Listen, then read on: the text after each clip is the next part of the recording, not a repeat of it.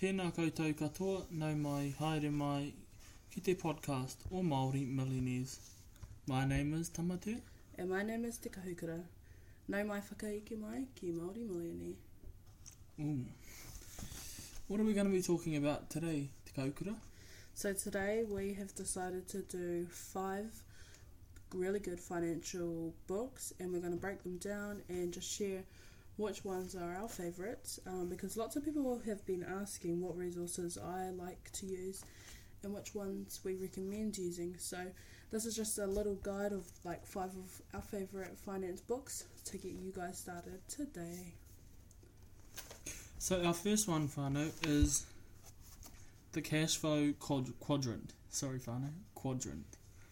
Um, this is about a rich dad's guide to financial freedom, written by Dr. Robert T. Kawasaki. I actually find it so funny because um, as Maori we always look at words like in like a Maori way and like even like in English if there's words that have like an R in it I always look at it like if it's just like even if it's H O R I I'm like hori hori and then other people are always looking at me weirdly it's all good. It's um by Robert Kiyosaki the cash flow quadrant. Now, the letters in each quadrant E is for self, um, oh, for, for employee, S is for self employed, B is for business owner, and I is for investor. So I think this is a really cool way to kind of break up where you're getting your income from. And I've said in a lot of different um, resources that we've created that most millionaires have at least seven streams of income. And so this is one way where you can look to, or one resource you can look to, to kind of learn what different income streams you can create. Yeah, and so like Tama said, there's employee, business owner, investor, or self employed. And the book kind of explains what percentage or what ratio you should be using of each different um, quadrant. And you know, this is a really good just base book to just take a look at and see how you can improve your finances. So, our second one, whānau, is Rich Dad's Success Stories, real life success stories from real life people who followed the Rich Dad lessons. Again, written by Robert T. Kawasaki. I don't know if I said that right, but much respect. Tama loves reading. Totally. Um, so this book is about different success stories from different people, and it's about how Robert Kiyosaki. So I love Robert Kiyosaki. He is a great exemplar of how he was able to leverage debt and turn it into into assets. And so, what leveraging means is that you borrow money in order to make money. And so, one example of this is rental properties, where people they get a mortgage out and say for example they owe two million dollars to the bank but they have five million dollars worth of real estate and this is a great way to leverage debt and turn it into something which is going to make you money and so that's one of the reasons why I love Robert Kiyosaki because he's a great promoter of this leveraging idea. Um, I had a lot of feedback on a post I had recently made on the Facebook page about how credit cards can be used to your advantage, and I had some people message me or comment about the fact that um, this goes against what I've been promoting, which is personal finance, which I just wanted to quickly explain that um, I do disagree with this and that um, credit cards aren't always bad. We're taught a lot that debt is bad, but one thing I wanted to quickly explain was that there are two types of debt there's good debt and bad debt. And so, good debt is something which can increase your income or create an income for you. So, for example, a rental property. And then, bad debt is when you borrow money to buy liabilities like um, handbags, laptops, other things that will cost you money. And so, yeah, that was just a quick clarification for those who might have misunderstood me or something like that. So, um, not all debt is bad, and sometimes you can use it to create um, an income or to buy assets which will make you money. So, if anyone has any questions, feel free to send me a message or um, drop a comment on a on the Facebook or Instagram, and I will make sure to get back to you. Um, so our next book, whānau, is the number one New York Times bestseller, The Four Hour Work Week, and it talks about how to fit your standard forty-hour work week into four hours. Now, different ways you can do this is if you're an employer, for example, only checking your emails and messages once a day, because it saves a lot of time. Trust me. Are you an employer?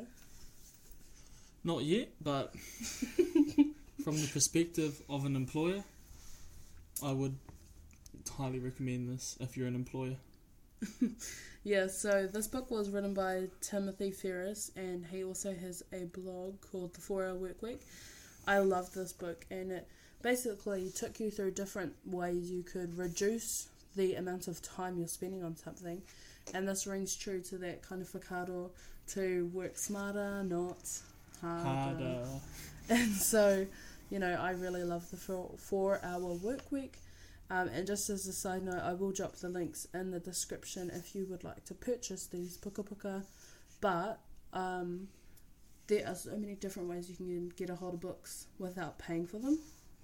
Um, one of the first ones would be finding, asking someone else who has a book and maybe photocopying it.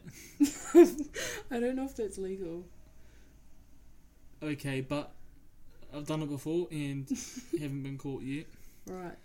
So highly encourage that. And another one is just going online and they have the online books available and sometimes they charge you and sometimes they don't. Yeah. And another one I want to add was audio books. Lots of those around and those are really good. And libraries are also a really great way to get a hold of these books. Sorry, I missed that one. Um, and then lastly, also, if someone else has the book too, you can just ask them to borrow it. I mean, if it takes you a couple of weeks to borrow it, just say, hey, can I borrow it for two weeks? And, And, and, and I've just thought of this as a business opportunity, whānau, but not encouraging it, is getting a bestseller book, photocopying the pages, and printing like a hundred copies off, and just selling them legal. out. Oh, I, I actually You- thought that you were gonna say like renting renting the books. That could be a good idea, but then like, do you really want to own a whole library? Yeah, like one just just buy a bestseller book, photocopy that thing, and you're making your money work for This you. This is not financial advice. Please don't do this. This is just Thomas' advice. Um, and if you get caught, then you might need to get a lawyer. You know, but I'm not qualified, so won't be able to help you. Um, the next book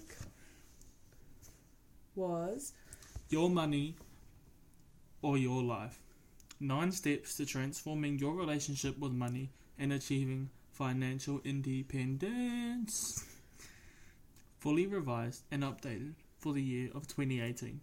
Well, that's the one that I have. This is also a New York bestseller, and it's written by Vicki oh Vicki Robin, sorry.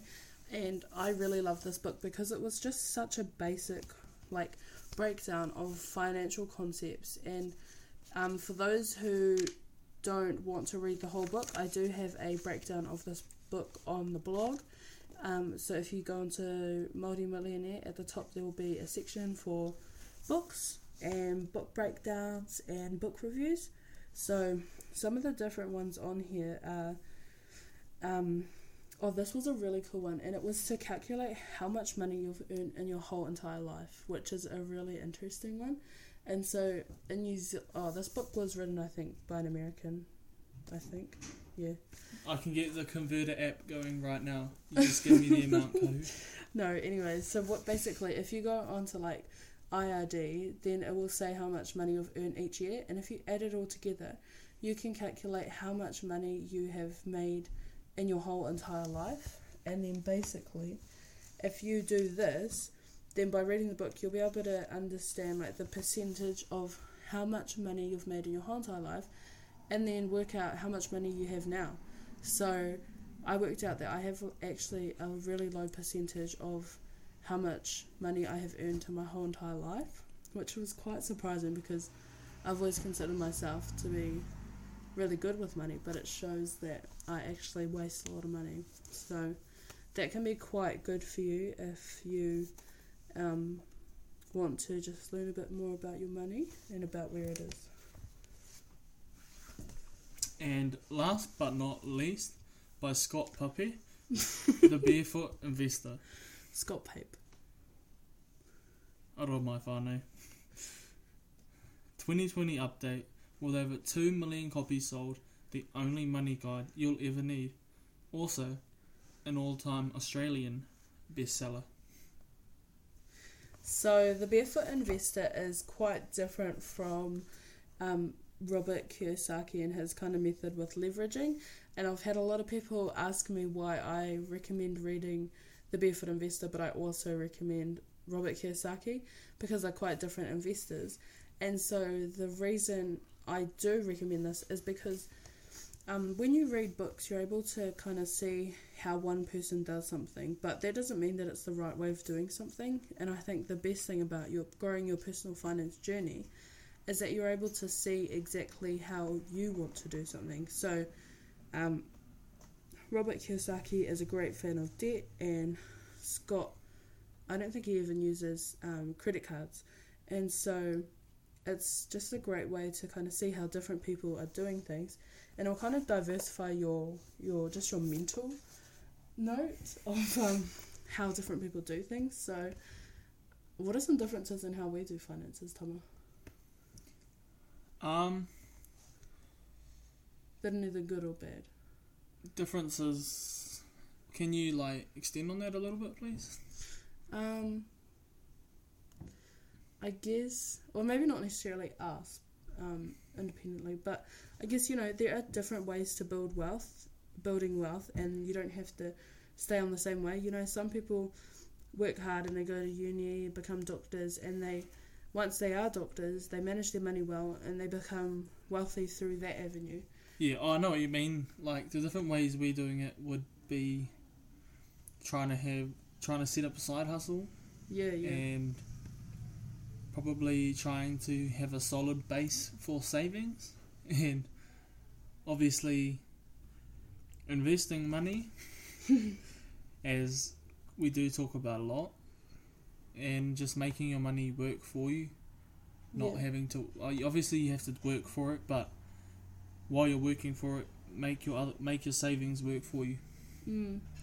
So these are really good um, different things to consider about how you can become wealthy and that it doesn't necessarily take one road. You know, there's different huarahi to anything really.